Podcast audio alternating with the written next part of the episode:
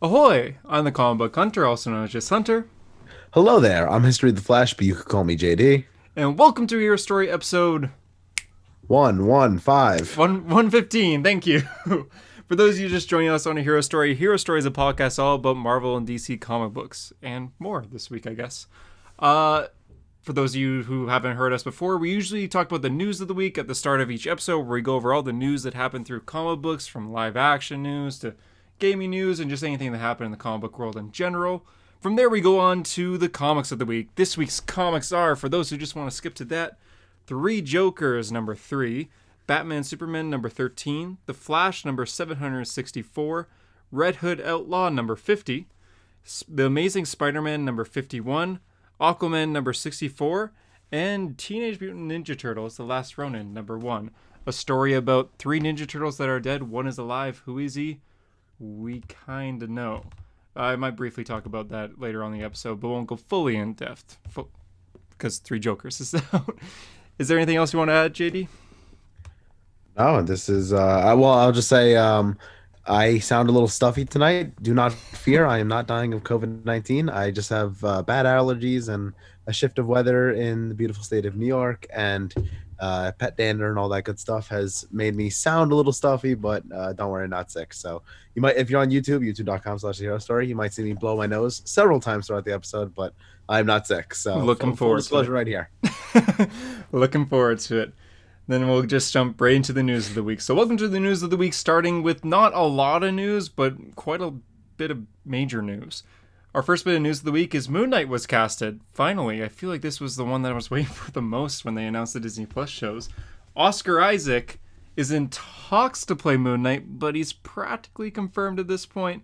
Several major news outlets have reported that he is going to be Moon Knight, so it's pretty much confirmed here. What are your thoughts?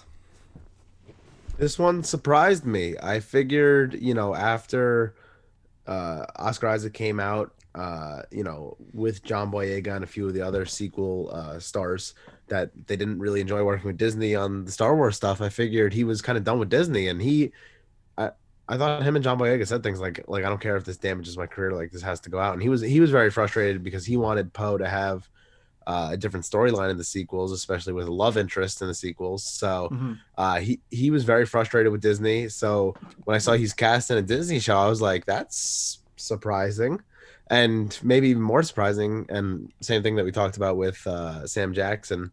He's kind of a big actor to be doing a TV show. He's, Yeah. I mean, I know I know most people know him from you know Star Wars, but he's in uh Ex Machina. He's in uh, Drive. He's in he's in like some pretty decently sized movies. So Mhm. he's you know he's a pretty big actor so that, i thought this was kind of surprising and then the cast of course i thought was surprising i thought for sure they were going to end up going with a jewish actor but oscar they went with oscar isaac who i guess is he's like one ninth Jewish or something like that. yeah he's like he's like i think through his dad's side or something like that but i, I was yeah so i was kind of surprised about oscar isaac. I, I don't hate the casting. I, I don't really know much about moon knight. I haven't really read moon knight. I would like to um but yeah i don't know. This was this was one that kind of caught me off guard. I really do like it, honestly. I feel like he does kind of look like Mark Spector in a way, who is Moon Knight's alter ego. So I could see it. When it comes to the Jewish casting, a lot of people are upset that, hey, this guy isn't a full on Jewish person. Why is he playing a Jewish character? It, it Mark Spector is Jewish, but him being Jewish isn't what makes the character. And as controversial as that might sound, I'm willing to take a stand and be like, it's okay for this character to not be like played by a Jewish man. I think it would add to the casting a lot. That's a good thing.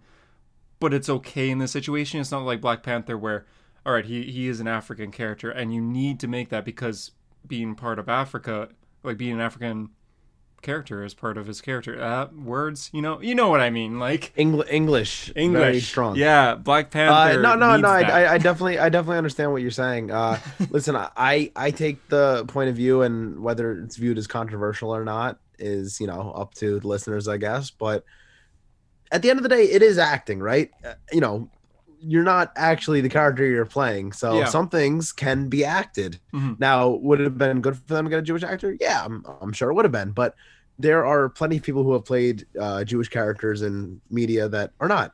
Uh, the perfect example, which I brought up to our buddy comic boy Tyler, uh, was uh, Michael Fassbender as Magneto. Michael Fassbender is not Jewish, but he played Erik Lehnsherr, who is Jewish, and I mean, he did a good job portraying him, yeah, right? he did a You know, fantastic job. Yeah, I mean, one my, one of my favorite castings of all time. But I, I thought he played, you know, um, even in the Jewish role of like the Nazi hunting stuff. That was awesome. So, Mhm. uh, listen, I, I- I think that at the end of the day, some things can be acted, and this is one of those things that you know can be acted. And from what I've heard from people who are into Moon Knight, being Jewish isn't the biggest part of his character. it's so, not. It's not at all. now I don't know. Is it is it like mentioned once and then kind of just like in canon, or is it like something that comes up multiple times? Because I think technically speaking, Barry Allen is also Jewish, but it was brought up once in some old comic and never really talked about again.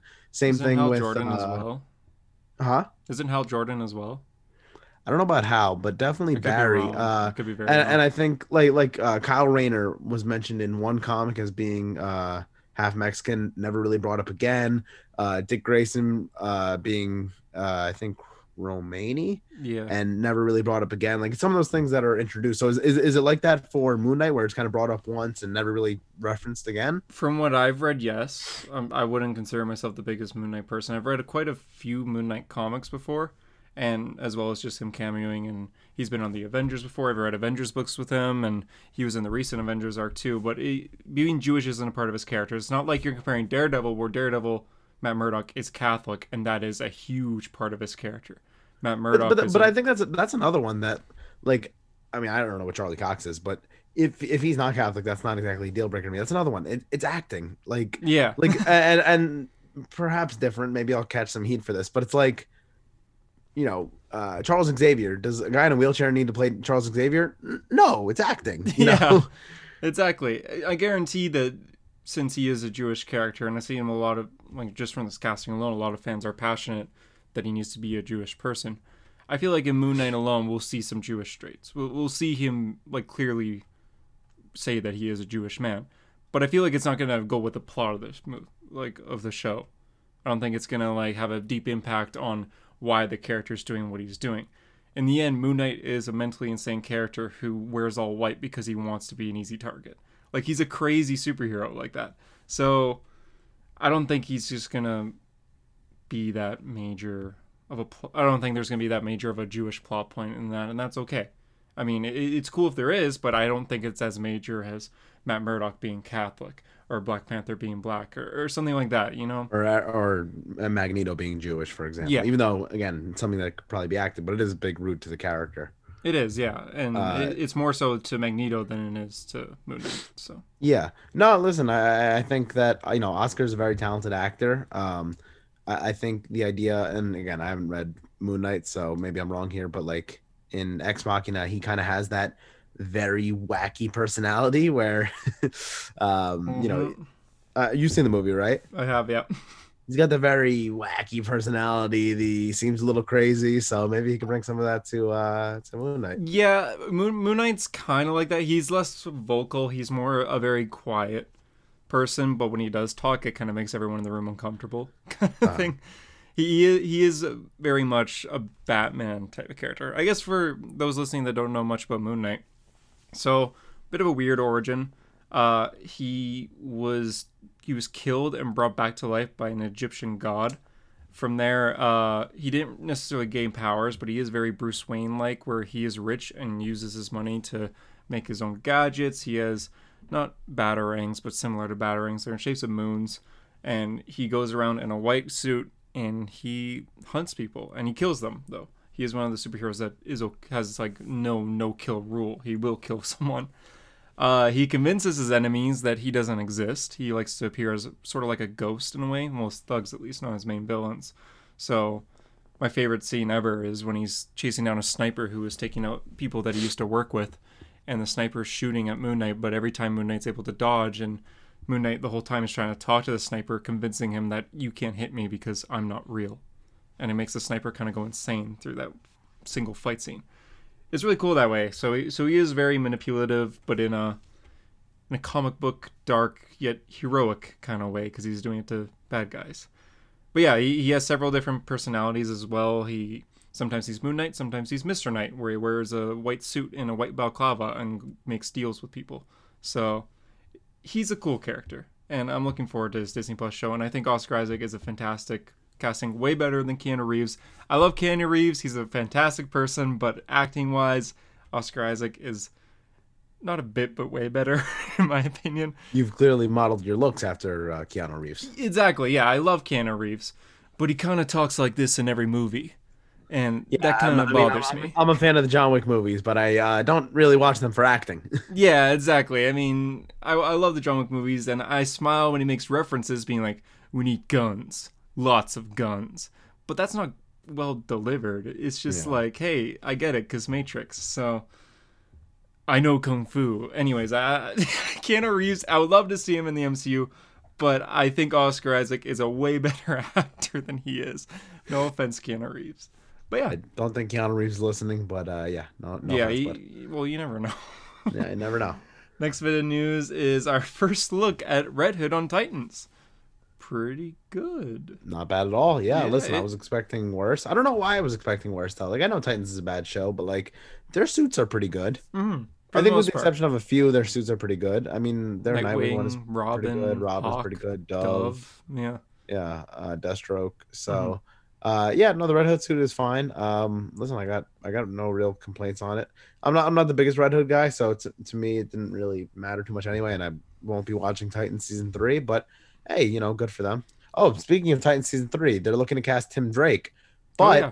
they're looking to swap Tim Drake. They're looking originally the rumors that was for that there was well, English. wow. English sucks this Uh, week. the original rumors were was that that they were looking. Wow, English is really tough today. The original rumor was that they were looking for an Asian actor to play Tim Drake, and now uh, it switched that they're looking for a black actor to play Tim Drake. Uh, but nothing is confirmed on any of that. But that's the rumors going on right now on Tim Drake. So, yeah. In addition to Red Hood, we will be seeing a possibly different Tim Drake. Uh, I'm a huge Tim fan uh again it's it's another thing where the news doesn't bother me that much because it's kind of just like whatever i don't watch the show anyway but Mhm. uh it's whatever i don't like i, I it's I just- happening, maybe. I if, it, if it was something that i was watching i'd be like no you can't change tim drake but i'm just like i don't care Well, that And being said, Tim. I, Tim, I, I don't care Tim is a white character, but him being white has nothing to do with. there, there's there's a lot of there, there's a lot of fanon which is fan canon for anyone who doesn't know the twitter terms uh fanon that tim drake has asian descent which i never understood where that came from It's because Ryan Potter made a cool fighting video. In right right 'cause 2014 Ryan Potter made it yeah something, or like Uh, 2015. so so when when they were considering casting an asian i was like oh they're going with the what twitter wants. But uh yeah i don't know. Uh again i don't watch titans so i don't really care. I same thing with red hood. Like, like it's it's whatever. I don't i don't watch the show so i don't ultimately care that much. Yeah, I watched season one too. I don't think I'll watch. I, I watched I watched season one and I watched a little bit of season two and mostly just kept up with uh you know all the stupidities. So Yeah, I didn't enjoy any of it when I watched, so I don't think I'll be watching season three. Maybe I'll tune in for the premiere, like the first episode, but I don't know if I'll continue after that. Yeah, and not wasn't the greatest fan, but as far as Tim's casting, I I'm on the same boat as you. I don't care. I don't, I don't watch so. I don't care. Um, Mhm. yeah. but same, going, same, same thing with the Red Hood. Red Hood doesn't look bad, right? It looks it Mhm. looks pretty good. So it's concept ultimately- art though, so we haven't actually seen the actor in this costume, and the actor is kind of small. small. Yeah, he's short. He's a little small guy, so it's gonna be weird having this tiny red hood going oh, around. you know what his name is? Uh, no, I have no idea. I was, I was about to just look up his height because I was curious. I Let's know see. his Instagram's Curdog. Yeah, I know it's Curdog is his Instagram. on a lot of stuff. Yeah, but yeah, I don't. Yeah, look up his height while you're doing Car- that. Current Curran Walters. Uh, Red Hood himself, though, did you see the leaks? There, there's a supposedly Oh, he's 5'8". leaks. Okay, he looks he looks smaller than five eight. He's five Oh eight. yeah, huh? Five I- as a as a as a 5'10", 5'11 individual myself, that makes me feel uh, a little bit. That little being bit said, I always imagine Red Hood is like six three, built Yeah. like two fifty. Yeah, Yeah, I mean, usually when he's with the Bat Family, he's usually drawn as the taller one, the Raphael of the group. So we'll have to wait and see. There were script leaks. I don't know if you saw them or not, of did not uh, see them. why he's becoming Red Hood. So in the comics, Because he becomes- isn't it because he like oh wait isn't it because he gets like mad at like the Titans yeah, or something like that? Yeah, so in the comics it's a Uh, little different, you know. Joker kills him and he comes back and realizes Batman didn't avenge him. Oh my god. And he replaced him of all things. Oh my god. So I'm going to take Joker's old identity and I'm going to beat Batman's ass. Which is like, okay, yeah, that, that that's Red Hood's story. That that makes sense. But in Titans, it's uh the Titans were kind of mean to him and they said, "Hey, Re- hey Jason, you shouldn't be on the team." And now he's sad, so he's going to be Red Hood and go fight the Titans. I just you know what I don't have the energy to care. I just I I don't. I wish I did. I just don't. Um yeah, Titans, whatever. If you like Titans, that's fine. If that's your thing, that's cool. Not for me. Not for Hunter. Yeah, Not no. for a hero story. Um New in more important in, in more in more important news um deadpool rumored to be in spider-man 3 rumor whatever everyone's rumored to be in spider-man 3 turns out you the listener are also rumored to be in spider-man 3 Yep. I- I Those actually of you on, listening uh, are gonna be you may just be in Spider-Man Three. S- someone in, in a dm sent me a um a thing about spider-man 3 is looking for extras in the new york area so uh, as an individual in the new york area i guess i can go play an extra in spider-man you should totally try. That'd be awesome. if you were. that, that would be very cool i might have to i might have to do it I have It's- been an extra the- in a movie before, so it, it- yeah, fun fact. So What it is movie? quite not so fun. Um, well, the movie I- I'll explain. For, I, I'll reveal the movie, but I'm gonna straight up say it's not a good movie. So I, I live in a in kind of a mm, get off topic. I We in a always get off topic. Yeah, I live in a relatively large area in Canada, but not a well-known area in Canada. And uh, this was right when I graduated high school, and I found there there was going to be a movie filming in my city, and they're going to be using my high school. And dang it, I forget his name. Machete guy, Mexican, Cisco's dad in the Flash. No, Cisco's love interest. danny dad in the danny Flash. danny trejo Yeah, Danny Trejo was filming a movie in my city of Edmonton, Alberta, Canada.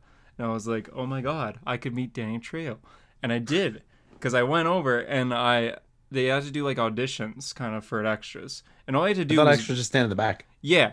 So uh, I was like, all right. So they're just like, all right. So just say like, hey, w- what you get for lunch today? And that was like my only line or something like that. And so I said that in front of like this person. She's like, mm-hmm, okay, yeah. So come on Tuesday.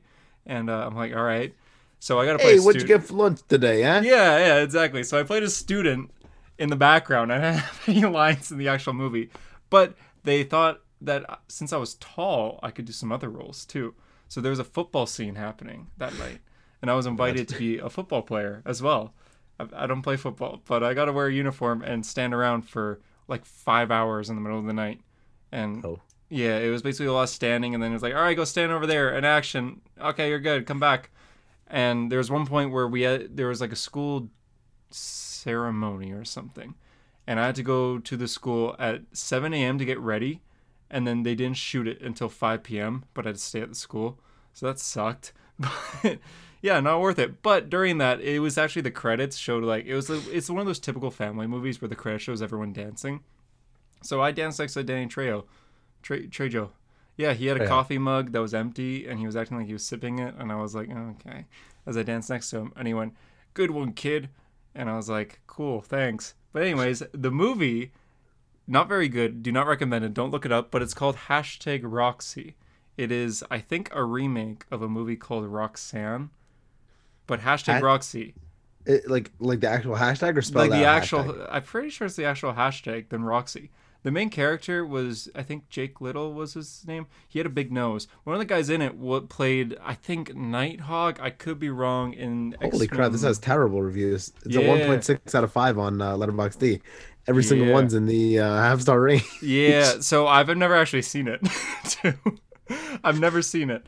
So I don't know what scenes I'm in or what scenes I'm not in, but I've never seen the movie. But I was an extra in it, and it came out and It's on Prime in America. Oh, oh time to watch no! Don't do it.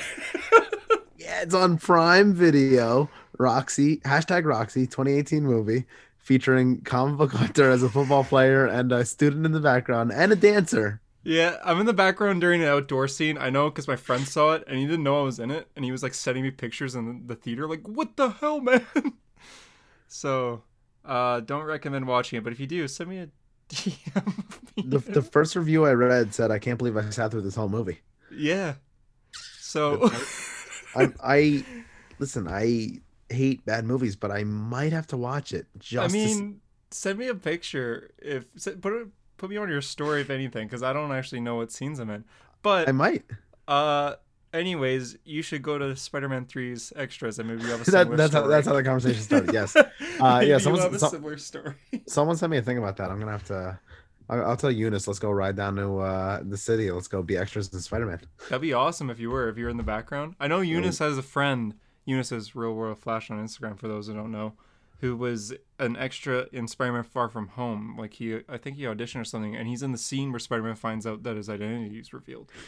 Oh yeah. So yeah, he was in the background, but they didn't have any. Obviously, they didn't play something on a screen or anything, so he didn't know what was going on. Just Spider-Man standing on the lamppost with wires to him, being like, "Oh no!" So Now, Yeah. what what was interesting about what the guy sent me is it said extras for um like a riot or a protest scene. So I wonder if there's going to be protest Mm. about Spider Man's identity being revealed or something outside the courthouse Mm. or something. Hmm. with a little Matt Murdock involved. In your dreams. Yeah. interesting. That, that- that's very interesting. You should actually like if you're free, you should actually try to go. I gotta That find that. incredible. I gotta find that DM because that got sent to me a few days ago, and I was like, uh, I kind of just read it. I was like, oh, that's cool. And I was like, wait, that's actually cool. Oh yeah, here it is. You should actually try. Like seriously. Yeah, apply for an extra. Yeah, the, uh, Marvel is looking for extras to play protesters and reporters. If you apply and don't get in, you better start posting like hashtag boycott Spider-Man 3 or something. 'Cause you were How dare they not cast me? Yeah, you have to try. That'd be so cool. You have to. It it would be cool. I I, I won't lie about that. It would be You cool. have I'll- if I were you, I'd totally do it. You have the opportunity. I'll- Anyway, I'll, I'll take a chance. My did I tell you? I'm gonna go on another sidetrack. Um, Yeah. My my roommate in college was on the set of Spider Man Three. Oh, what? And- like like Tobey Maguire? Oh, Yeah, Tobey Maguire, Spider-Man 3. Yeah. Yeah, Oh, not amazing see. Spider Man Three. Boom, roasted. Yeah. mhm. Uh, yeah, he was on my, my roommate in college was on the set of Spider Man Three. I don't, his dad knew someone who knew someone who ended up getting him on the set. Now, uh, my roommate's my age, so in 2007 we were like seven or eight, so he doesn't remember much of it. But he said it was at the scene where um, Mary Jane dumps Peter on the bridge. oh, th- whoa! There's like barely any extras in that. He, he wasn't like- he wasn't he wasn't an extra. He was just like on the set, like he, Oh, okay. Because I'm like, there's he- not a lot of people that walk past. yeah, like he, he he watched it get filmed, I guess. and uh he told me that so he was he was a little kid so he didn't really get it yet he said that um to, he sees Tobey Maguire's stunt double and he's like oh my god it's Tobey Maguire. And he thinks it's him and he's like like running up to him. And he said there was like a whole like uh swarm of press around Tobey Maguire. So he's like wow why are those people on this guy? Toby's over here. And then all these years later he realized oh that was not Tobey Maguire. That was Tobey Maguire Toby was- surrounded by press, going like, "Get back away! I can't see." there's cars here. Yeah great video. Uh but yeah so um yeah maybe I'll Cool apply story. to be a yeah, you have to. You have to give us an update next week on a hero story if you have. I'll, I'll give not. you guys the update Next in the week, uh, we got a first look at the new Batwoman, uh, Javi, ja, Javicia Leslie. I'm gonna say is her name. Uh, the actress's name. Um, suit is a little bit different, but very much looking the same as the, Ruby. the belt is the main difference yeah, Ruby Rose's suit. Um, looks. I mean, she no wig. It's her natural hair coming out, I believe. So, cool. I mean, it's, it, it's another one where i'm like uh don't watch stuff don't really care like it's cool it's fine it's whatever people like Yeah. that they like that it's just not for me yeah, like like look looks cool, but I mean, I don't think I'll watch it. But good suit. I mean, I hate. Okay, real real quick rant. Ruby Rose when she was Batwoman, every time a picture was shown, a lot of comments were just hating on the suit. The suit looks On fine. the Like suit? yeah, on the suit. People were just like, "Oh man, that looks awful." You could tell CW is on a budget with that suit. Like, what? What else would you do? Because it, it's pretty accurate to her comic suit, I find. I mean, it's simplistic. It's black. It's red. You got the cowl, the hair. What else would you add? So this is the Yeah. same idea. I mean, it's a similar suit. Cool. Anyways, um, I guess we already mentioned Deadpool is rumored to be in Spider-Man 3. Take that rumor with less than a grain of salt. I highly doubt it's real, but a lot of people seem to be talking about it, so I don't think it's going to happen. Uh, Deathstroke is going to be in the Snyder Cut, as we all know, but it, additional scenes are currently being filmed. Joe Manganiello posted on his Instagram a photo of him with bleached hair, uh, assuming that means they're about to dye it blonde, like white. Silver. Yeah. Yeah, like, like Slade Wilson. So uh, he has a mohawk, though. He didn't have a mohawk in the theatrical release, which I'm pretty sure that end credit scene was filmed by Zack Snyder, not Joss Whedon. So maybe they're just changing up his look for whatever reason. But yeah, looking forward to it.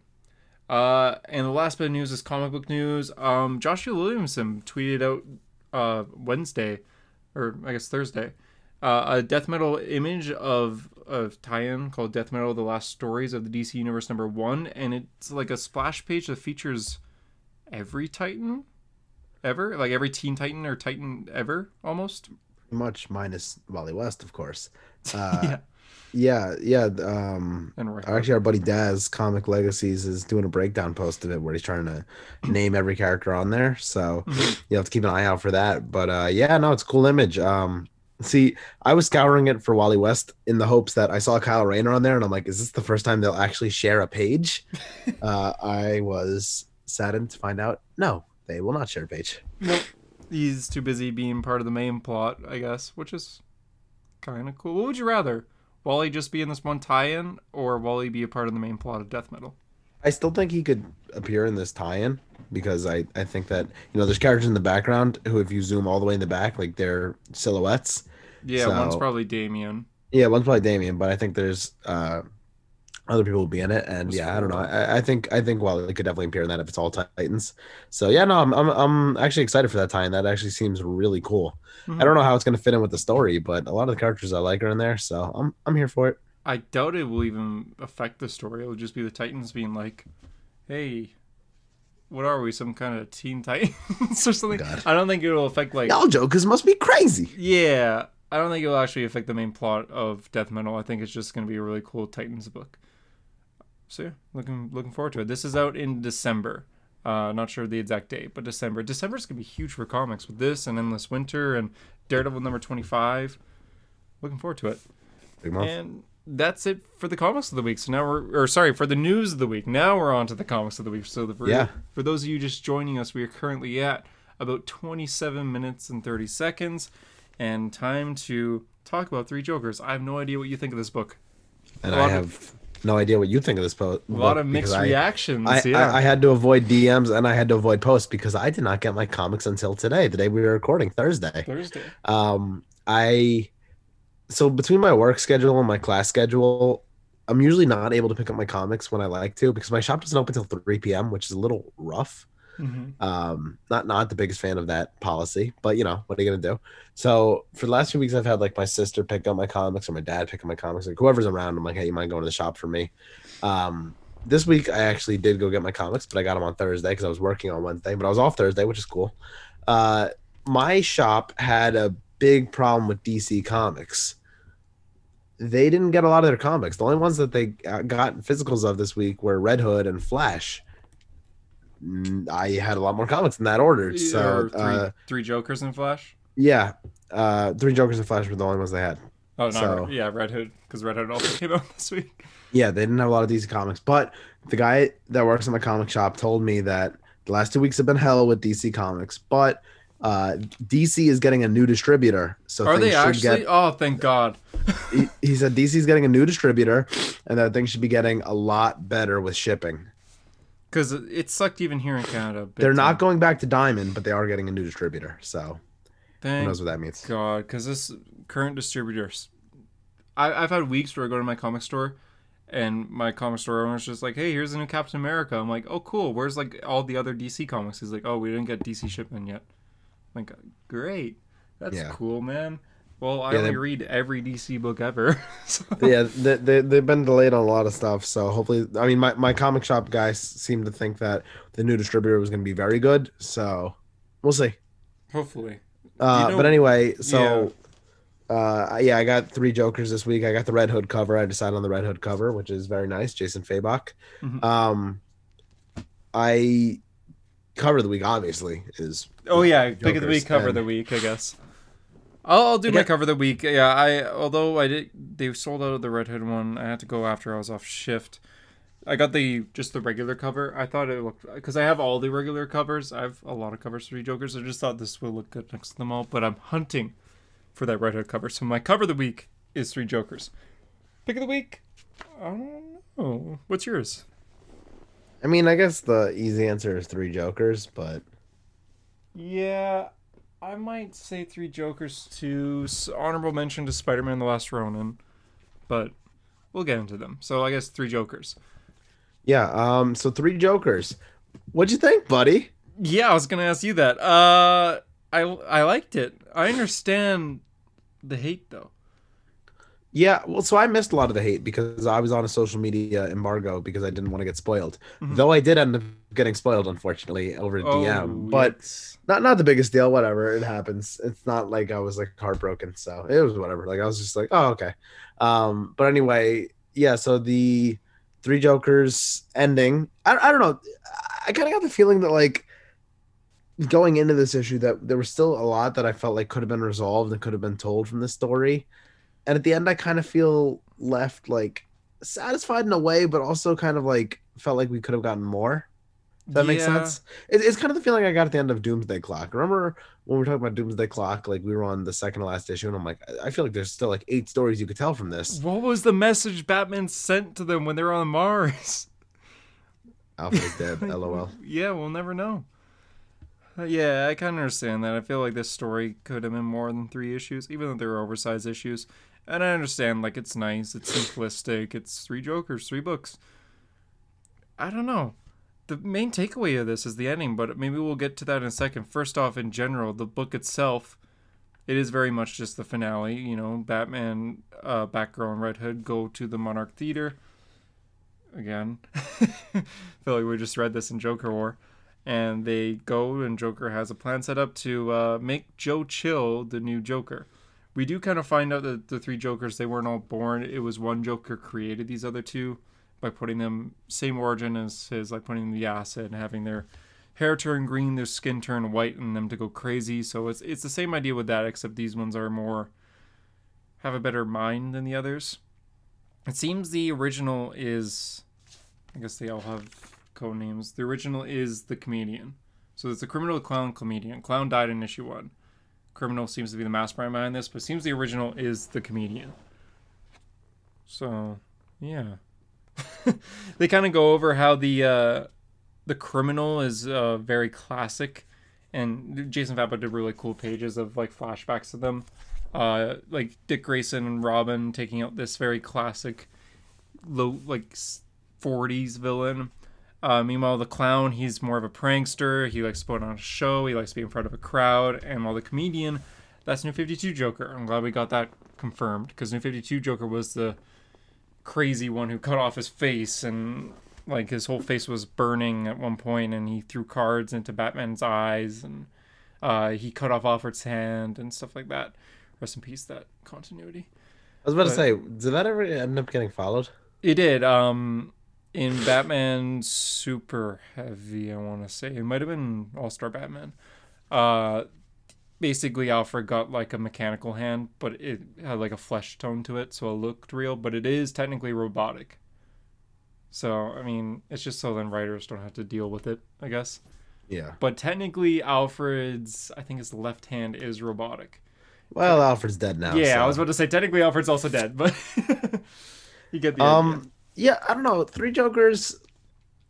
I'm kind of whelmed by it. I I- went into this story thinking like this could be, and we talked about this on the podcast. I think this could be the biggest bat story since Killing Joke, like impact wise. I thought that this could be a defining story for Jason. It could be a defining story for Barbara. Ultimately, I don't think it achieved that. Maybe I had too high of standards set in my head for it, but Uh, I would say it's a it- pretty big story for Jason. That's coming from someone who's read every Red Hood story since 2000. I mean, I want to say I think I've read every Red Hood story actually. I might have read every Pain. single Red I- Hood. So, yeah, pain. I don't enjoy it, but I think I've read it all. Huh. So I think this is the biggest Jason story since Battle for the Cowl, if not under the Red Hood. So I think it's good for him, but the rest of the don't get me wrong. Like, like I, I think it's big you know it's a big story, but ultimately, I like I thought this was going to be like the defining story. Not, Oh yeah. Mhm. I- maybe it's because it's only had three issues, which I know is technically like six issues by size, but it, it felt very short. It did. Yeah. Yeah, I don't really know how I fully feel about it yet, I guess, but I guess the main takeaway is the ending. Batman forgiving Joe Chill, Manicaro's parents, and the death of Joe Chill. Huh. You know, I've I've, I've always kind of wanted a writer to deal with the whole Joe Chill stuff because I think it's brought up a lot, but I feel like it's never really given like a satisfying ending. Would you consider this a satisfying ending? Yeah, because I think it's what Batman was always going to do: forgive him and let him rest, which is you know Basically, that's what yeah. because that's what heroes do. Yeah, I. It was my favorite page of the whole book. The it's just a silent scene of Bruce Wayne, not not in the cowl and cape, just visiting Joe Chill as he's on his deathbed and holding Joe's hand as he slowly dies in bed, and then visiting Joe Chill at his grave. That's interesting to me. Like that guy killed your parents. That guy created Batman, and you forgive him. Huh. Yeah. No, it's, Kinda it's, ma- it, yeah. it, it, it, it was definitely like a good, powerful scene. It's it's kind of what I expected too. Like once uh, you know Joe Chill was, we knew he was kind of dying. I was like, all right, I think Batman's gonna forgive him. So that that was pretty good. Um, Joker, the real Joker, knows the identity of all of them, but he doesn't care. yeah, that that was kind kind of of like- explained in New Fifty Two. Yeah, well, that's that's been the status quo for a while, I think, and I think even before that, like you could always make the argument that Joker knows who they are, but and he even spells it out in this. Like that's you know not the point of the game. The point of the game is He doesn't care at all. yeah, I caused the bad pain. So yeah, I uh, remember in uh, Death of the Family, Joker does. He's on the bridge and he's dancing and he's saying how he knows who everyone is and he's like, "Oh, I- I've been under your beds. I've been in your cave. I know why you. I know what shampoo you use, Nightwing, and why you smell so good." And he says lines like that. So, yeah, he kind of always knew that. yeah, uh, but yeah, um, what do you think of the very ending though with the killing The- joke? Uh, Okay, yeah, so- it is a killing joke retcon. Is it? It's, it's more so just confirming that that's canon, wasn't it? No, no, but I'm saying it's a killing joke retcon in the sense that she's not dead. Oh yeah, Because- in Killing Joke, In killing joke, she's dead. his wife. I'm sure Alan Moore. I'm sure Alan Moore hates this. Yeah, well, Alan Moore hates everything. True. Well, actually, Alan Moore actually hates Killing Joke. He says he regrets telling that story, and shouldn't it shouldn't be as big a story as it is. Actually, Yeah, you could read all about it. He he actually does not like the, the Killing Joke at all. oh weird. So he probably doesn't care. Well, he does definitely cares a lot, but not as much as if you like the story. But yeah, it's basically yeah. In that origin story, Joker's wife is pregnant and she dies. But in this one, the police helped her escape, and she moved to Alaska and is raising his son there to be like a regular boy. Very the boys season two. But yeah. just like hiding from the Joker because if the Joker knows that they exist, the press will find them, the Joker will find them, and they'll be screwed. And it seems like they're being just kept watch by Bruce Wayne every so often, which is kind of nice. I kind of like that. The son looks like 13 though. Does that mean Batman is no? Hold on. So that would mean Batman's age, since War Jokes and Riddles is a year two Batman story. Batman would be fo- 39 years old if he became Batman at 25, and then year two is War Jokes and Riddles, and his son looks about 13. Sorry, math. 39 would be Not Batman's not age. not only are we doing great with the English on this episode, we're also doing great with the math. Yeah, sorry. Let me get my calculator out. yeah, I, I'm kind of okay with the ending. I know the only thing I'm not that okay with is Batman saying that he knows his name. Batman yeah, knows that Joker's was name. That that was That's stupid. It's stupid. Yeah. He's like, oh yeah, I know Joker's name, and I learned it the, after one week after we first met. The only reason I'm not saying is that is because no one has to know. It's not important. Why did you ask the Mobius chair what Joker's name is, Bruce? You're retconning That's a good the. I story didn't at even the of start that. of the story. Yeah. Oh God, I hate that. I don't like it at all. Do you get the feeling from this story at all that like things changed, like in the sense that you know we thought Doomsday Clock stuff changed as well because of continuity? Uh, Jason Fabok posted on his Instagram today that things did change. Yeah, Yeah, he That's- said that's from when it was first written, a lot of changes remained throughout it. Yeah, like that that's the feeling I got by the end of Three Jokers is that like it feels like a changed story. hmm This wasn't the original story that they planned on. They might have changed things around. Maybe Joe Chill wasn't a big aspect. Maybe there was no romance between Batgirl and Red Hood. That's that I want that cut. Yeah, um, I, I hated that, hated that, hated that. the letter. Uh, yeah, the letter I hated that so that was much. weird. It was like a really well written letter that was kind of like, oh, this is cute, but why? Why these two? because well, but, but because remember what we said that the the Batgirl joke, uh, Bat, Batgirl Jason kiss is fine in the standard of whatever it didn't mean anything. It was an accidental kiss, but now it's like Jason actually has like deep feelings for Barbara. Like, ugh, terrible. yeah, he's saying like, I love you, Barbara. If you The- the- that's okay. Here's here's the letter. I'll, I'll read it aloud to you. okay. Dear Barbara, I want to make a voice. change, but I. Dear Barbara, no, I. Please, I don't know why I made him sound like a, like a Chevy commercial. That was good. yeah. Chevy, it's the road. Um, dear Barbara, I want to make a change, but I can't do that without you. I know I've come across cold and distant, but I know you know why. I've always admired you, Barbara. Your strength, your determination, your heart. You think that you think what happened was a mistake, that it was a moment, but I think we could be great together. I really do.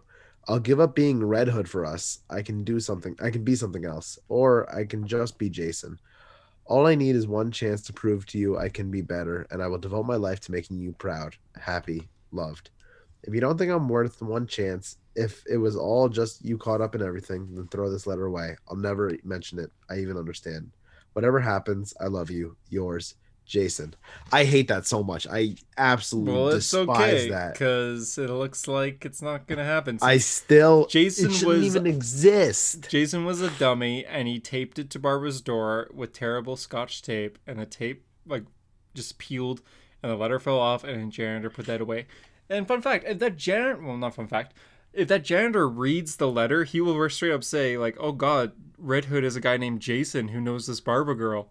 Jason's killed so many people. Or Red Hood's killed so many people. I could report this to police right now. Fingerprint scan. The end. Uh, why didn't Jason put this under the door? or shoot a text? I understand that would mean like she'd receive it, but Why did ah, I hate so much about this. Why does he love Barbara?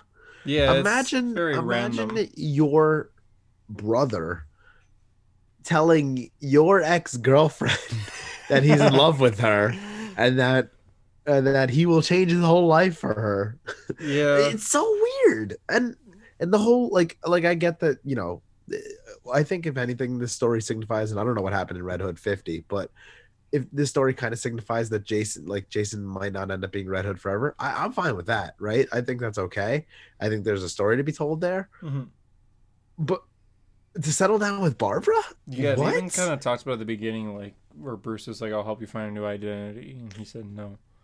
Oh, speaking of, I forgot all about this until now. I read this a while ago, like when it first came out. Batgirl calling Gordon dad. yeah And then what? That, that's it. We're just gonna flip the page and not see what happens. yeah he didn't even gordon didn't even have a reaction i don't know if that's something that happened in the last batgirl issue Me? i mean i've, I've always kind of been under the assumption that jim knows but he doesn't say anything Yeah, I kind of have two, and I feel like Barbara knows that he knows now too. but I don't know. Oh was, God, yeah. my my daughter was paralyzed, and now Batgirl's gone, and now my daughter can run again, and Batgirl's back. so yeah, Huh, yeah, uh, I didn't. I, I didn't go from detective to commissioner without figuring this one out. Yeah, exactly. Gordon's not dumb, but it's. I, I've always interesting, been kind of in the field of thinking that Gordon knows all their identities, but he plays dumb. Oh, I don't think he knows Bruce's. Oh, I think he does Oh, interesting. Huh.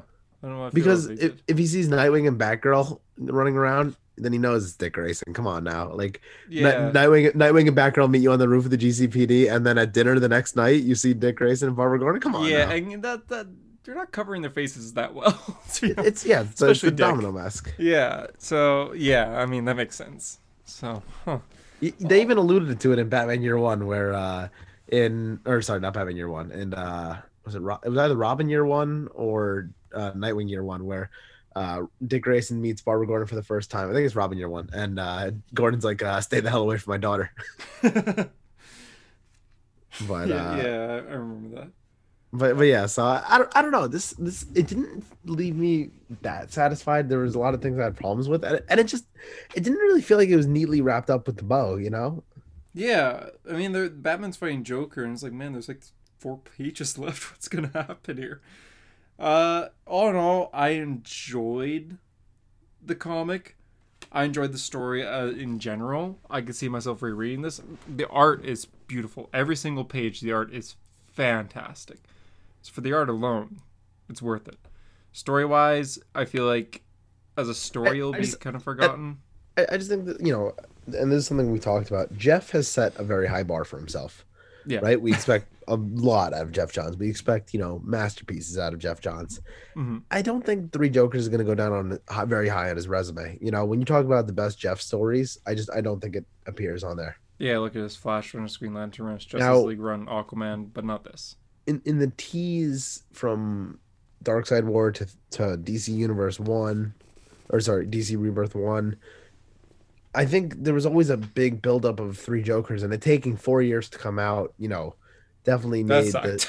like, the, the, but the stage was set for a big story so i just felt like it didn't really deliver on that i don't think it's bad by any circumstance but i just think like it ended up being kind of like okay but Mhm. I, like you said I, I think it's ultimately going to be forgettable which a book like this shouldn't have been forgettable Yeah, the art, like I said, like the art's the best part. So, I think it's good for Jason Fabok. And Jason Fabok, the artist, straight up said like he could retire from DC after this. Like he's really proud of his work here. Even some people may not like it. He thinks that personally he's really proud of what he did on this book, and he would could retire happy. He's not retiring. He said if fans want him to do more Batman, he will do more Batman, which we do. but it seems that he's really proud of this work. now, you know what's the crazy realization i had after finishing this issue Hmm. geoff johns does not have anything currently going with dc comics right now Oh yeah, because no more Shazam. shazam and no more three jokers and so. nothing coming up that we know of. Now, when we talked to Scott Kolins a few months ago, he said that him and Geoff were working on something, a pitch or something, but that never amounted to anything. So I wonder if the pitch ended up getting turned down or something. But yeah, Yeah, because uh, that was a long time ago. but yes, I don't know. That that was Geoff. I remember I, I talked about this in the group chat a while ago that I feel like Geoff is kind of done with comics. Yeah, he's focusing on. I mean, apparently, Batman Earth One Volume. Three has been happening for like the last, like what, five years now. Yeah, apparently it's done, but like, why haven't we seen any preview whatsoever?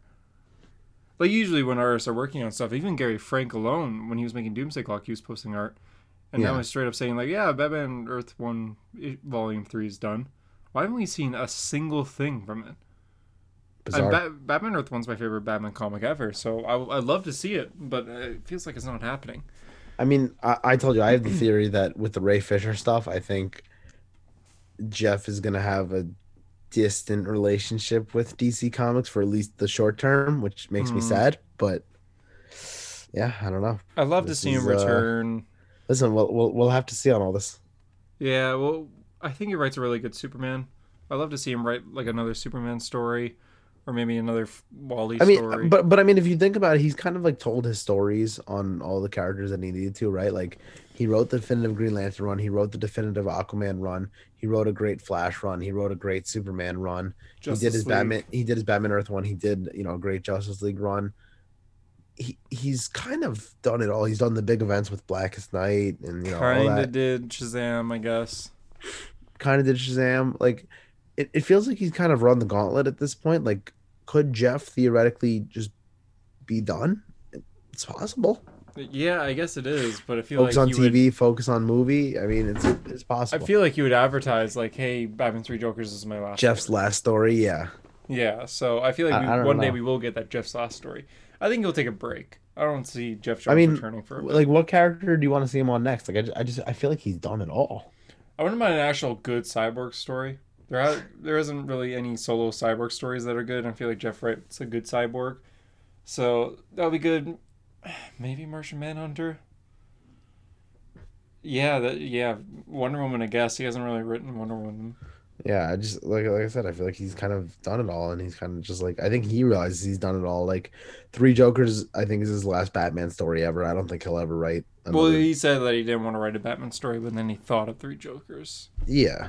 So he, I, he did not want to. do Batman. So I think he's certainly done with that. You know, it's just this might be the end of Geoff for a little bit. I'm, I'm sad. He's my favorite comic book writer of all time. So Mine too. And just because Um, Batman Three Jokers wasn't as what we expected, I still enjoyed the story. So I'm gonna give it an eight out of ten. I want it to be ten. on the overall story, overall story, I'm giving eight. This issue, I'll give a seven. But overall Yeah. story, eight. I- I'm I'm in the same boat. I think. I, I think the first issue was really great of Three Jokers. I think issue two was good, and this one was kind of okay. I would say, yeah, that's a good way of saying it. Great, issue one good, was the best. okay. Yeah. Yeah. Yeah. Um, yeah, Three Jokers. Wow, this is. Um, yeah, the the main thing I'm looking forward to now with Three Jokers is uh, sending in my copy to get uh, graded and signed. Yeah, Um, I'll be sending in looking issue that. one. Yeah, for sure. I'm gonna send in the Batman cover. I'm I got to figure out how to do that. To the CGC people listening, uh, teach me the ways because I don't know anything about CGC grading. I know the very basics, so but I've never done a Yeah, signature look series up before. videos Obviously, online. You could. It's not that hard. It is But, actually uh, pretty complicated. but it it, se- it feels like it should be easier. But Yeah. anyway, uh, that's Three Jokers. Um, which book do you want to talk about next? Um, how about I go briefly over Red Hood, Just Go because ahead. also this is Scott Lobdell's final Red Hood issue. He's been writing Red Hood since 2011. Somehow, no other writers came on the book, but he was the only one writing Jason Todd's story. This is the last issue. Uh, it was alright. right off the bat, you open, I open it. I'm like, all right, what are we gonna get? And it's like, all right, Scott Lobdell is writing. He, he's not the greatest at wrapping up stories. So first few pages is dealing with Year of the Villain. um, that arc from 2019. So it's still going on. Uh, he's also dealing with Joker's daughter from Batman Robin Eternal. Yeah, not not actual Joker's daughter, just the girl that thought she was. Um, the whole book was just like, eh, this is a this is okay. Uh, not much to say about it until the end. The end was very bittersweet. It was basically um, Jason basically cures Joker's daughter, like makes her not as crazy anymore. She's like, I'm gonna be a regular person. It's gonna be all good. And he's like, okay, cool. Then him and Artemis, who he's kind of has a thing with throughout this the past four years, uh, they go on motorbikes and they start to drive away, and they stop, and uh, Artemis basically says, "This is the end of being. This is the end of us," kind of thing. I'm gonna go my path. You're gonna go your path, and and that's okay. She she had a good quote at one point. I'll see if I can find it. Hmm, maybe not. She basically said like, uh, never mind. I can't find it at all. She basically said, "Oh, like he he was like a he wasn't the best sidekick. He wasn't the best villain, but he was a great outlaw, and he could be a great person now because the whole book is Red Hood and the Outlaws." And he he doesn't need the outlaws anymore. Like you be your own man and do your own path. And he's like, yeah, you know what? You're right. I think I can. They it has a very like they both drive in different directions at the end, and she's driving who knows where, but Jason's driving and he sees a sign saying Gotham City, turn left, and he's turning left. So yeah, it was kind of like a bittersweet ending, but all in all, Red and the Outlaws from in general from New 52 2011 to today, I highly recommend Rebirth issues 1 to 24, and that's about it. Uh, I mean, uh, obviously, I don't read the book, but I feel like this is one of those books that feels like, you know, it just needed to get put down for a while, yeah. and they, they but Big they've time. kind of been like, it's like the dog that you know he's all reliable. You don't want to do it, but eventually, like, got to take care of business here. And uh, Red Hood need a scent. It's a bad analogy, but uh, I guess. tough analogy. Just Uh, old Yeller. Old Yeller. Uh, sorry, Old Yeller. Uh, yeah, I don't know. This it, it seemed like it was going on way too long. I mean, that's a long time to be on a book from 2011 to 2020. That's a long, long time. Yeah, and now Lobdell isn't on any books at the moment. I don't think. He's and I think he's another one who may be done with DC Comics. I mean, there was a, quite a few allegations towards him too. So and a I lot mean, of people he- didn't want and- him. Uh, and and really, like outside of New 52, what other books has he been doing?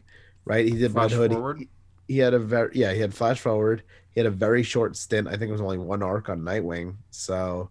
Hmm He's not really been doing that many books. He did so I think Teen Titans for a little bit in New Fifty Two, which wasn't that good. He just he just- Superman, yeah. Superboy. He, did- he did a bunch of titles in New 52, but yeah, his titles have kind of drawn back. I don't know. I think he might be done with DC Comics. hmm I think they have a filler writer. I can't remember who it is for the next few issues, and then Joshua Williamson is taking over for DC Super State. Uh, Su- Super Slate, new Fu- fu- Slate, Future State. Yeah, that.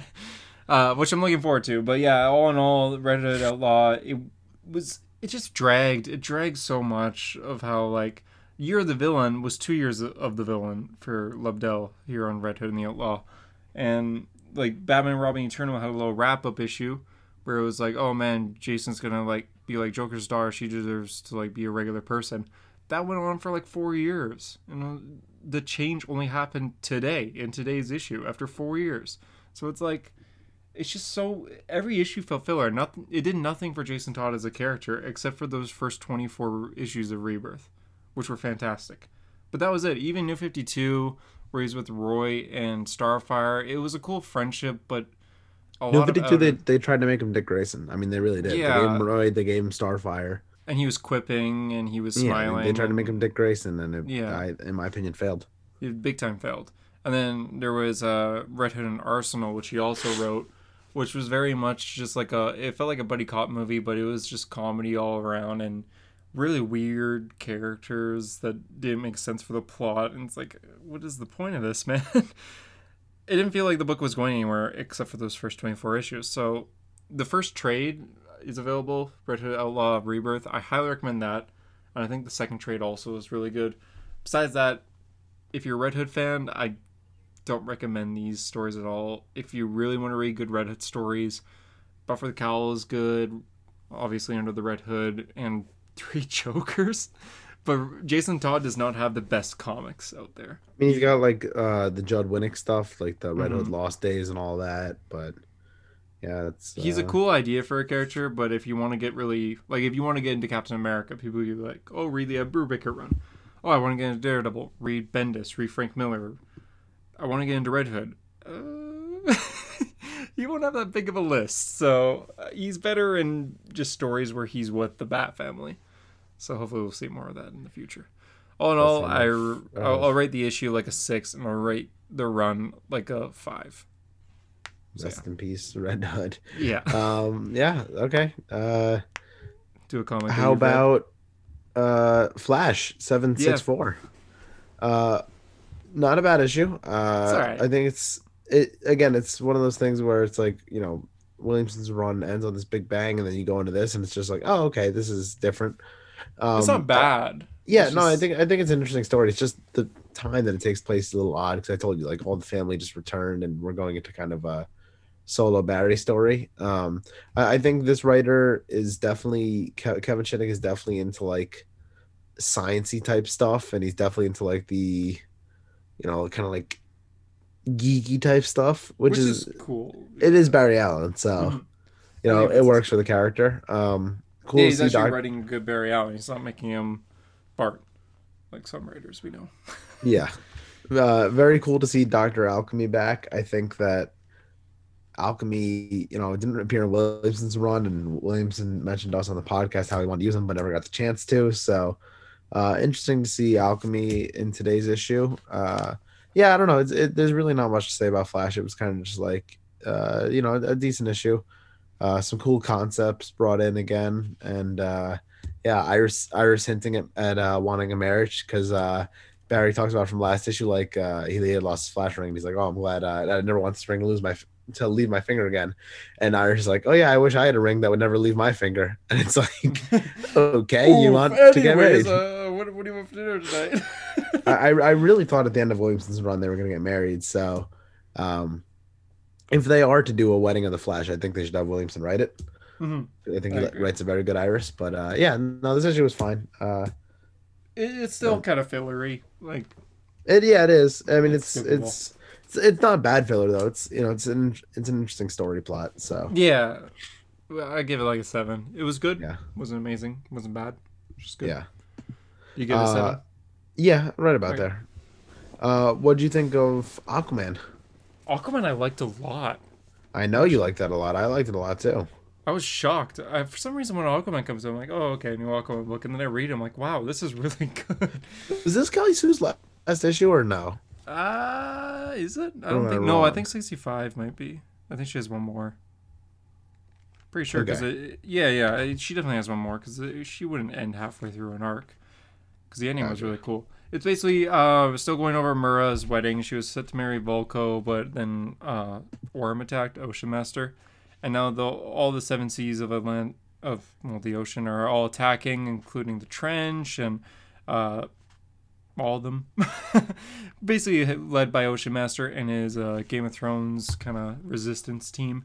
Uh, they're just attacking, and then Arthur kind of taunts him, which makes Ocean Master kind of triggered, and he screams, "Challenge me, coward!" And they they have like a, a rather short duel for the throne, but it ends with uh, Ocean Master kind of cheating by having his people kind of put a, a blanket over Aquaman and tying him up, and then Ocean Master stabs him.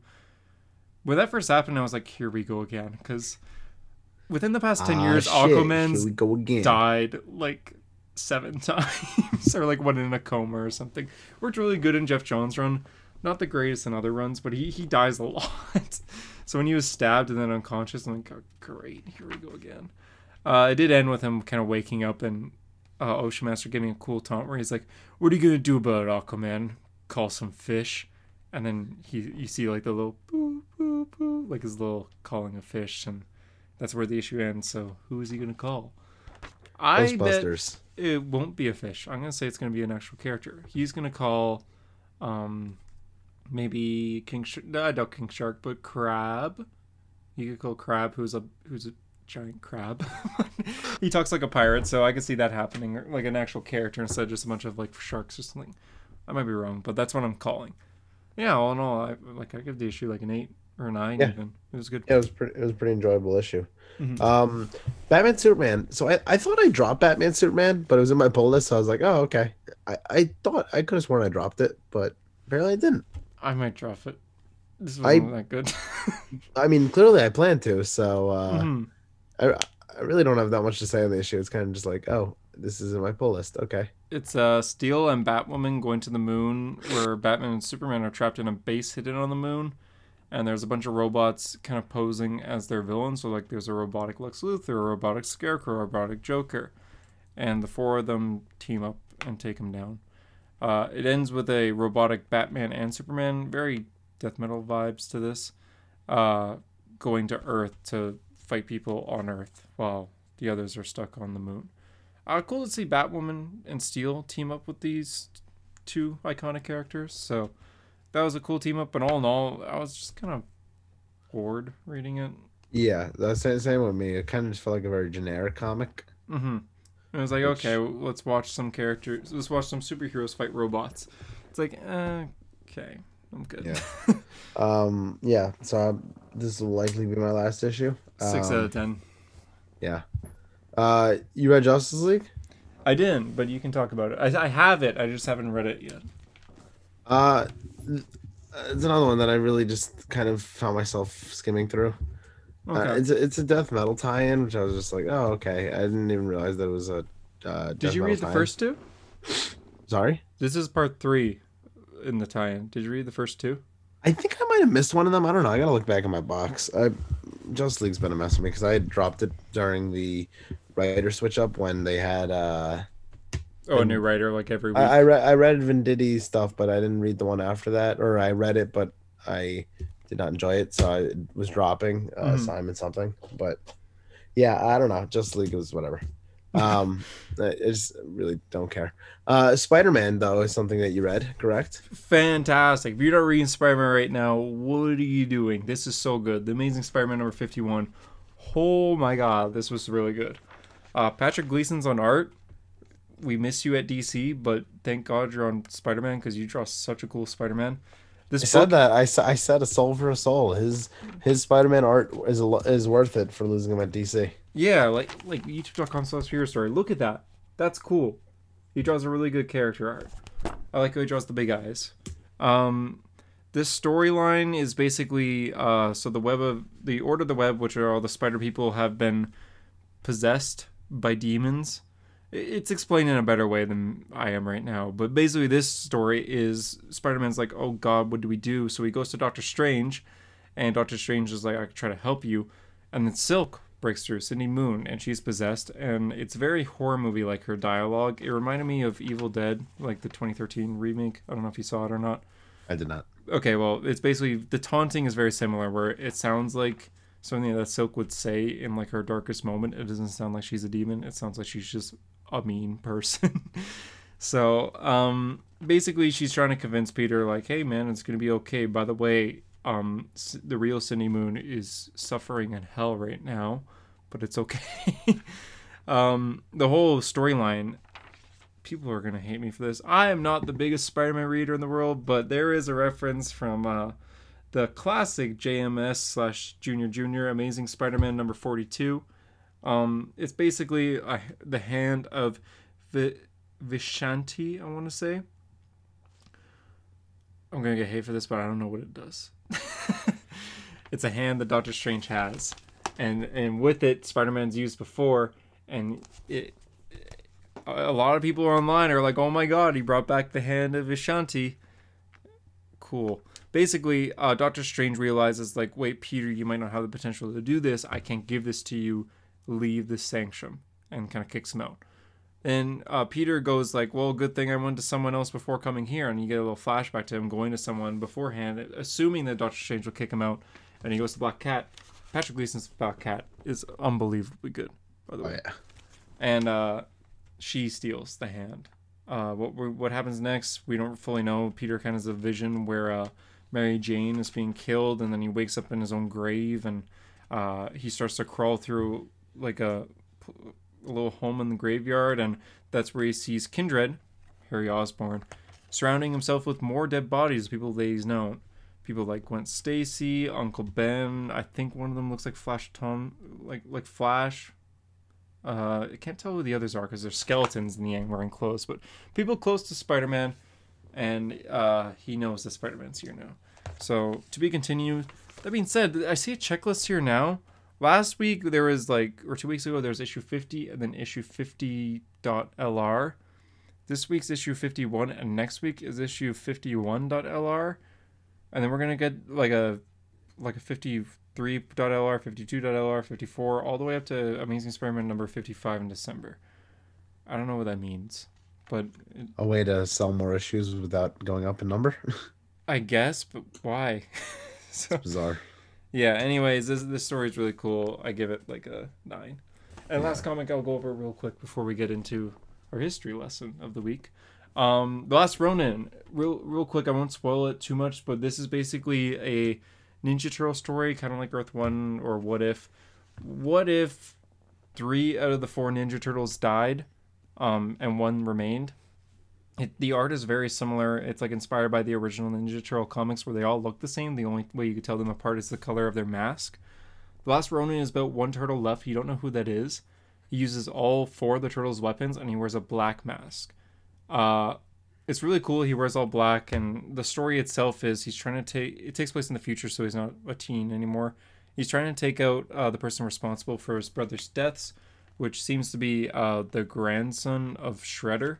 Uh, the art's really neat. The action's really cool, and the last page, I didn't expect this. I kind of expected this reveal to happen at the end. You find out who this final living turtle is. So, for those of you that uh, want to read this book, maybe don't listen to what I'm about to say. JD, do you care? Skip, skip ahead 30 seconds. Yeah, do you care? No, I don't care. Okay, because when I read that, I was shocked. Um, basically, he almost, he tries to kill himself, and then he stops himself because he passes out before he could do it because he's so depressed over this, and he's so beaten up, and he wakes up in like a hidden hospital with April O'Neil, and April says, uh, "Yes, she's old too." She's like, "Yes, it's me, and I'm so relieved to see you awake. You really have me worried, Miss. You really have me worried there. But who were you just talking to? Michelangelo." Dun dun dun. So it's Mikey. He's the last In, one. in, in my head, I said Mikey.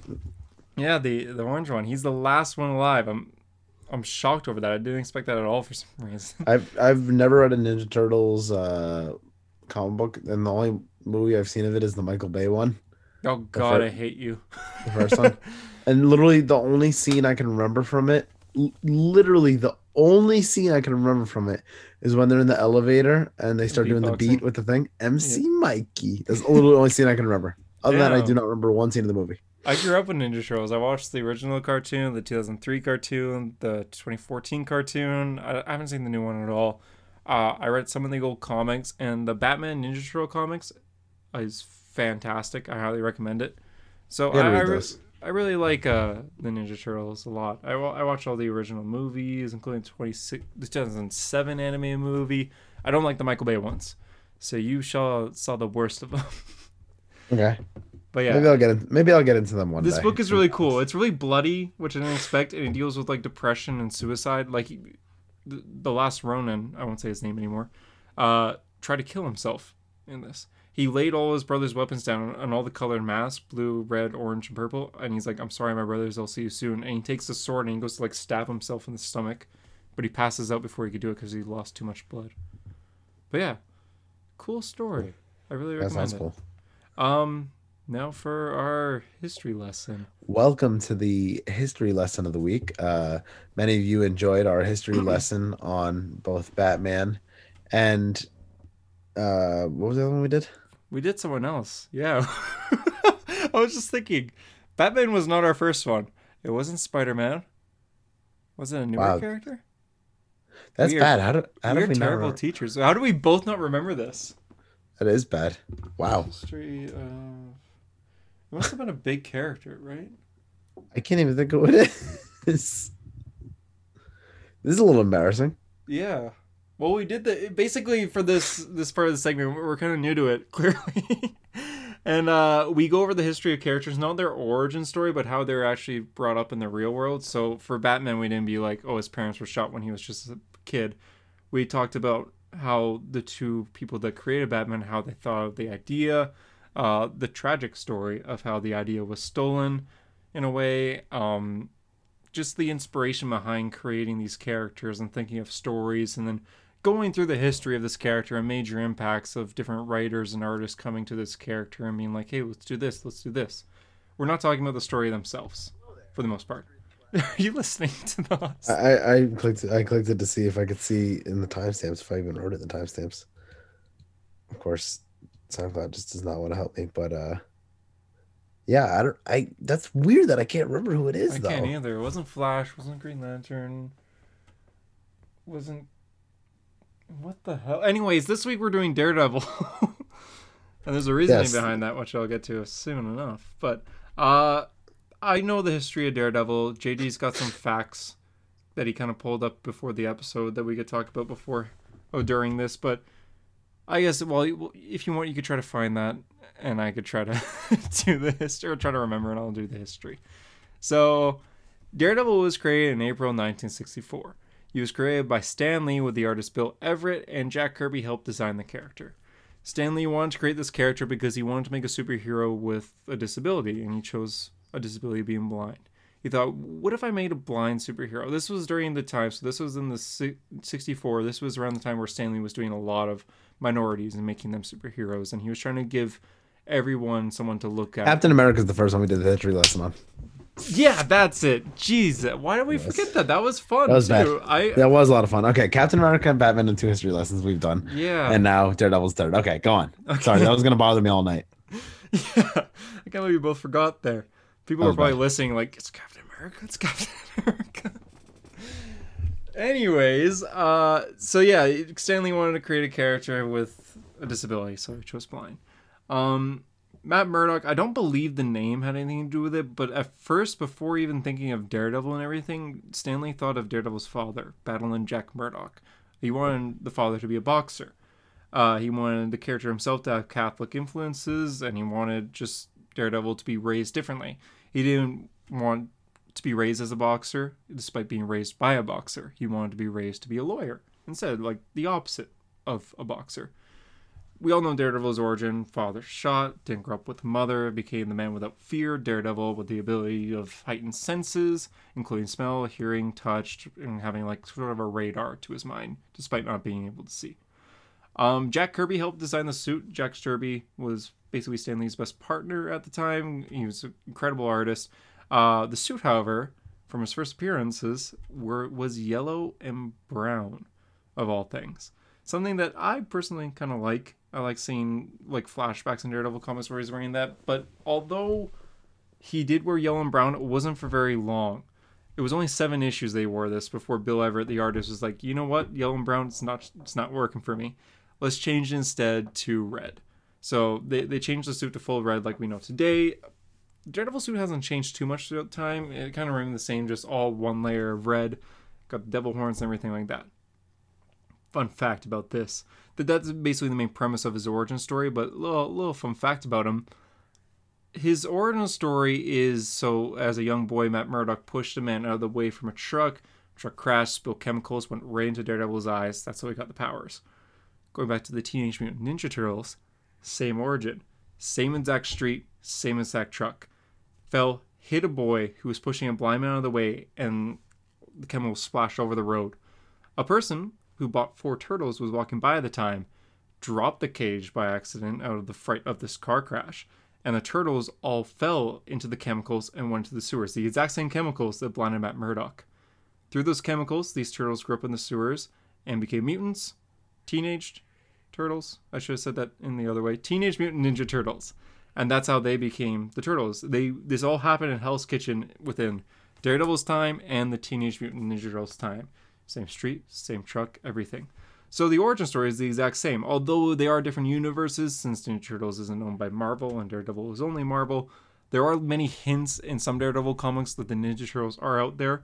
Same as Ninja Turtle comics, as they were a comic book before they were a cartoon and a movie and stuff like that.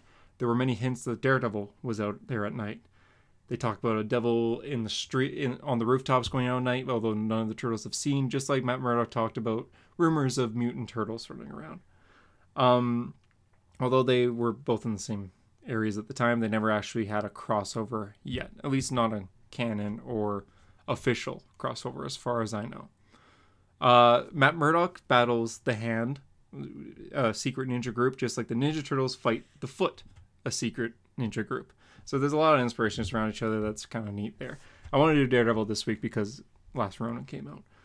Do you have some facts that you want to talk about? Yeah, about? I do have some fun facts. So, uh, as you mentioned, uh, created by Stan Lee and Bill Everett, uh, Jack Kirby had a little bit of input. Now, uh, nothing is really confirmed a lot with a lot of the Jack Kirby stuff. Um, it's not fully confirmed of like what he contributed to certain characters, just because we don't have like the actual recorded, you know, material. But uh, one thing that we do know is he's the one who decided Billy that Club. Daredevil would have a Billy Club. Yeah, the Billy Club. really cool contribution.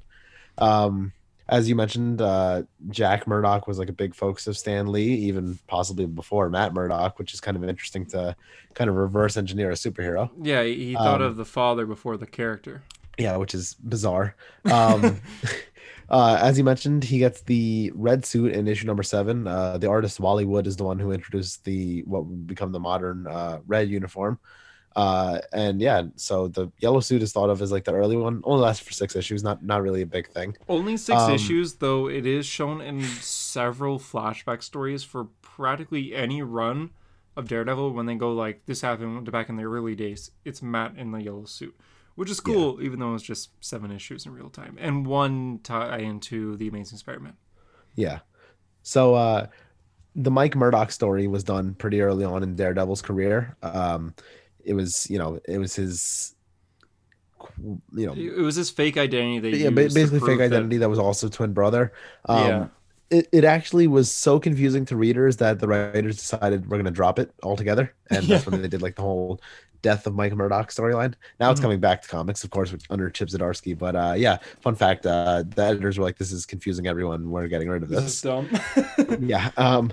Uh. Anyway, Stan Lee did uh, a 31 issue run, and uh, he says that uh, one of his favorite stories of his career came from his run on Daredevil when uh, uh, Matt Murdock defends a blind Vietnam veteran uh, uh, about a crime.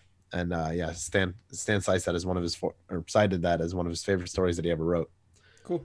So yeah, I've never actually read the story, so Yeah, I don't, don't actually I, know too much of what it's about, but, probably anyway, um, in the 70s, Daredevil went through a bit of a rough patch. Uh, it jumped around from writer to writer. Uh, some big names like Jerry Conway and Marv Wolfman uh, got on the book.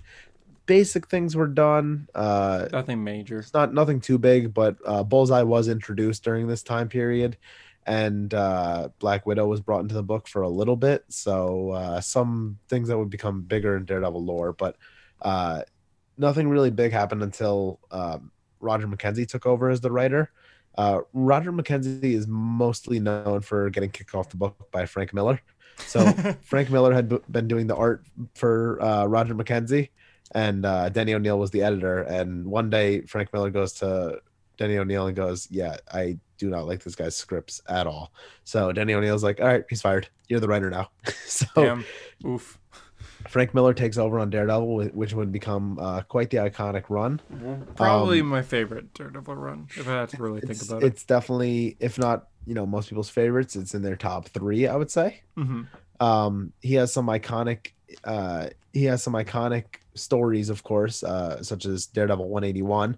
Uh, but Mhm. but one of the more important things that Miller does during this run is making Kingpin Daredevil's primary villain as opposed to being a Spider-Man villain, which he was beforehand. as a Spider-Man villain, he was one of those characters that was very like a mustache twirling, like "I'll get you next time, Spider-Man." But Frank Miller wanted a villain like that. He wanted a kingpin of crime, but he didn't want to make a character. He wanted a character that already existed before and has moved up in ranks.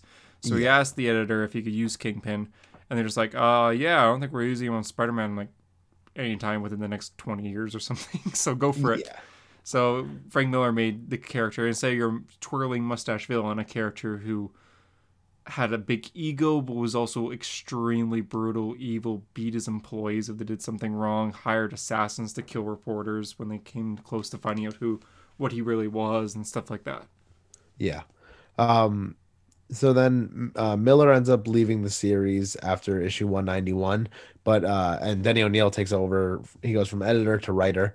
Uh, but then, of course, Frank Miller would come back to write possibly the best Daredevil story of all time, Daredevil Born Again, possibly one of the best comic stories of all time, uh, which is you know the definitive Daredevil story. Uh, Yeah, So he writes- it's he writes very. that- For for those who don't know, it, it's a very dark story that deals with Daredevil's trust issues and depression. Karen Page being a bit of a junkie, and it's very much what inspired Daredevil season three, as well. For those who have seen the Netflix show, it's very good, and it's brought up a lot in comics today. Kingpin Yeah. blew up his house, so Yeah. Um then after after that, uh Ann Nocenti takes over on Daredevil and at that time becomes the longest uh the longest running writer on Daredevil for four and a quarter years.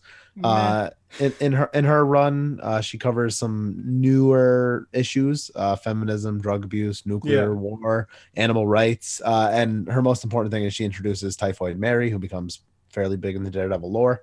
Mhm. Um, the 90s kind of a more dead period for Daredevil, but uh, it's able to uh, definitely get revived in 1998 under uh, Daredevil Guardian Devil by Kevin Smith, which goes under the Marvel Knights uh, imprint. Mhm. So Daredevil was kind of dead in the water. Kevin Smith helps bring it back with a very interesting story very good uh, story.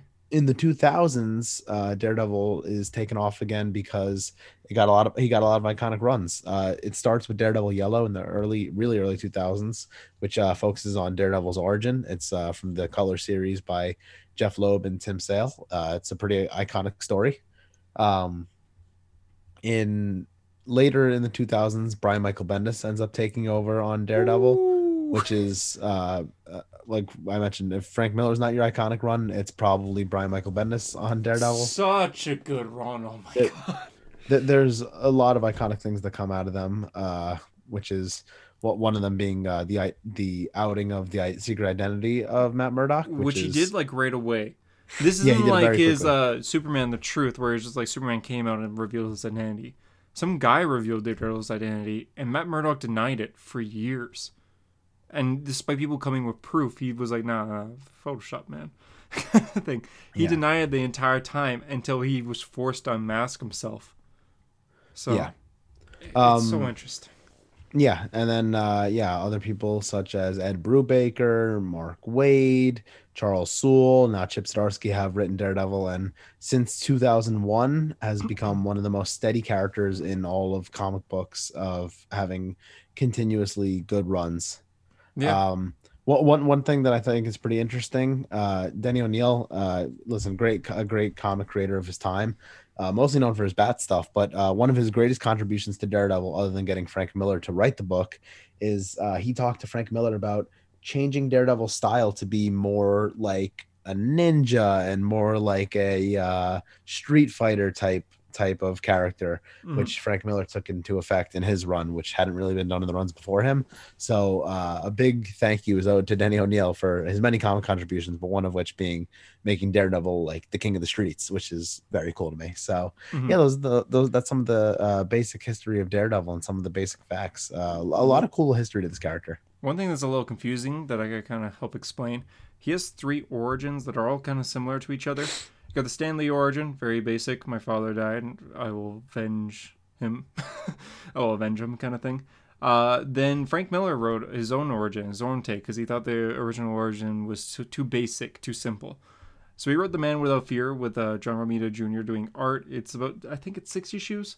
Um, great book. It, it brought in from the comics for the first time the uh, the one that you see in the Netflix show, not a suit, just all black with the black scarf around the face, which was first made from the Incredible Hulk TV show. Matt Murdock cameos in that. Well, he has an episode in that where they couldn't afford an actual suit, so they did that for the budget. Um, after that, a few only in like about not not so long later in the early 2000s, uh, we got Daredevil Yellow, which is a different origin by Jeph Loeb, who where they go back to the yellow suit and they kind of retell uh, Stan Lee's tale, but they make it more of a romance book with Karen Page rather than a a dark story with Frank Miller when Karen and dealing with like Elektra, like a like a young Elektra.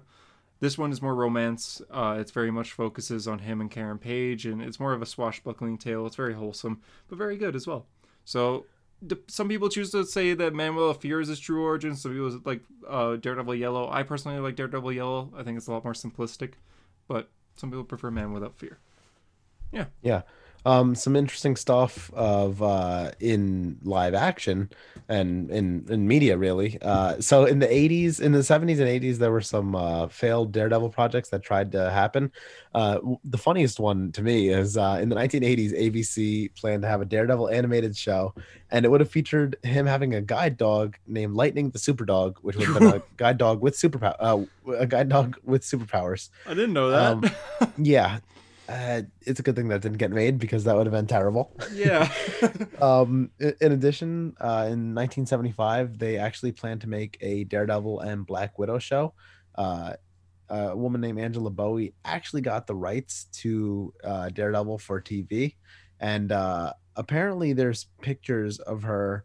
Um, she because she she actually dressed as Black Widow herself and had uh, an actor dress as Daredevil, but uh, I, I've never seen these pictures. I don't know if these pictures actually exist, but uh, the TV show obviously never got made. But as early as 1975, trying to get Daredevil done in live action. Hmm. Um, in 1983, ABC again tried to do a Daredevil show, and uh, it actually had uh, a pilot, but it never got aired. Um, and then Daredevil first appears in uh, the Trial of the Incredible Hulk, which is uh, that's a what I was movie that's a about. tie into the uh, Hulk Show. show. Mhm, That's what I was talking uh, about with the suit.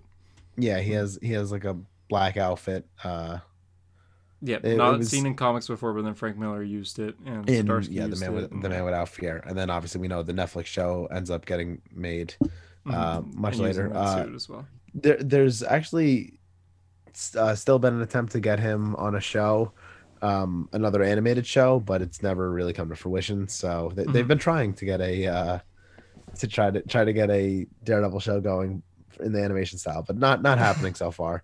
Um, and then obviously in film, the the Ben Affleck film is the one that gets uh, made in 2003. Um, in Elektra, which is the kind of tie-in film to Daredevil. Yeah. Ben Affleck was in a scene of that, but in in a dream sequence, but it ended up getting cut. Oh, Uh, but apparently it's in the director's cut. I've never seen the director's cut, nor do I ever plan to. But I uh, to. um, yeah, and and uh, here on Wikipedia it says a young Matt Murdock briefly appears in Spider-Man into the Spider-Verse during the climax of the film. I, yeah, um, don't remember yeah, that. it's it's br- very very briefly. It's when Miles is fighting uh, Kingpin in like the where everything's like flickering in and out in the lab. Uh, it's on the train. You see like a young Matt Murdock, a young redheaded boy with the red round glasses and a cane. He flickers in for a second. I don't remember that, but okay, okay, yeah, that's cool. Yeah. Um, One yeah, little, that's one more thing that I will say. Uh, Daredevil, as we all know, the TV series was canceled two years ago. Uh, ever since it was canceled, it had to. No one could touch like the rights to Daredevil live action for three years. Um, or two years or something like that. It, it's a certain amount of time, but one month from the day this releases is when Marvel Studios gets the right to Daredevil back. So if you're listening on fr- Friday, uh, the 30th, one more month and Daredevil has the rights back. Or I guess Marvel Studios has the rights to Daredevil back. Will they do anything with that? We don't know, but let's hope so. I mean, people spam DC saying release the Snyder Cut, and we're getting that. So save Daredevil. Hashtag just save Daredevil. But yeah, that's the history lesson, right? Is that all? Yeah, that's that's all the fun facts I got. So uh Daredevil's a very interesting character. Uh, a lot of interesting stories behind the character, One and yeah, I would love to. I would love to see some of those early drawing drafts from uh, Jack Kirby and Bill Everett. I'm sure uh, they came up with some really interesting designs. I wish we could see more of them. Yeah, for sure. And I'd love to see the 1975 show pictures where the woman who was trying to get the show made uh, cast herself as Black Widow. Yeah. But but that's interesting. As early as 1975, trying to get a Daredevil and Black Widow show made, like that's shows the, uh, I, I guess the power of the character. But even then, like Black Widow was not a big part of Daredevil's life in 1975. So no, no, she is more now, or especially in the early 2000s. But yeah, definitely not that big. so But also yeah. an animated Daredevil show would absolutely kill, and I would love that. But Yeah, no kidding. But yeah, But anyway, the history uh. You want us to do more of this, let us know because we Yeah. definitely enjoy it. And we'll we we, we enjoy the history lessons. So Yeah. yeah, yeah, that was that was a lot of fun. if you guys like that. Anyway, Uh, that's about the episode. Yeah, roughly. Uh, I guess a few things that we could say as we're leaving. Um, Price of Hero, the Price of Hero pays is our comic that we're making. Uh, it's almost done. It's well, I mean, I mean, our Indiegogo's almost done. I should say. There's about a little bit less than a month left for you guys to donate. Uh, we are just about ninety percent to our budget. Really close. Really hoping to hit it. I'm sure we will, but we're almost there. So check it out. Link in my bio, link in his bio, the link in the Hero Stories Instagram bio, or if you're on Indiegogo.com, just search a hero story or search the price hero pays. You should be able to find it. Our hero is Aspire. He has a white and green suit. Um, also coming up on a Hero Story YouTube channel, probably within this week. Uh, myself, JD Harper, Comic Rebirth, and Tyler Comic Boy have both been on the show before. We all watched Batman v Superman this past week, and we recorded our reaction. I'm currently editing editing a compilation, trying to bring it down to 10 minutes, might be 15 or so. But uh, we all had some kind of funny reactions to certain things and some good things to say. I love BVS. JD loves BVS. Harper doesn't love it. Tyler hates it. So we we all force ourselves to kind of watch it together and argue throughout the whole thing, and it's I think it's pretty entertaining. So I'm cutting it up right now, and it should be on YouTube sometime this week. Well, probably I'm, the I'm weekend. interested to see the little uh, 10 minute or 10 15 minute cut there. Uh, I think most of my scenes are you're just going to see me staring up my TV in amazement of uh, the holiness of BVS. Well, So- the, the first thing that happens with the video is you see the Warner Brothers logo, and JD just goes, "Oh, it's starting!" like that's the very first thing that happens. So we both loved it, and there, there's even scenes where just like Tyler and Harper are arguing how bad it is, and we're just like, "Look, man, I'm just enjoying this movie." Classic I Batman will- v Superman. I will die on that hill. Yeah. so yeah, lo- look that video on a Hero Story YouTube channel pretty soon here. yeah, and maybe maybe if you guys like that, we'll make that a more regular thing. Yeah, because we are watching other films. We have like some opposite things. JD and I both don't like Thor Ragnarok, but Tyler and Harper love it, so we might do that, or maybe we'll do Elektra's director cut. Oh God. yeah, a little movie watch. Kill me now. there. Yeah, so look forward to that. Yeah, And yeah, that's right. the episode. Uh, all right, yeah, that's it for Hero Story. Uh, if you like what you hear, you know, five star review helps on iTunes. If Mhm. not, we appreciate uh, a follow slash slash subscribe wherever you are. Uh, check out our YouTube, herostory.com slash. I mean, no, youtube.com slash a hero story, or just go on the Hero Story comics website, whatever. Yep. Uh, yeah, check out our comic, all that good stuff. Plug, plug, plug. Oh yeah, yeah, I can't do this at the Yeah, end of the episode. we already Whatever. Follow, subscribe, like, yeah, like it. Uh, for Hero Story, I'm JD, I'm Hunter, and thanks for being a hero. and remember, every second is a gift. Goodbye. What?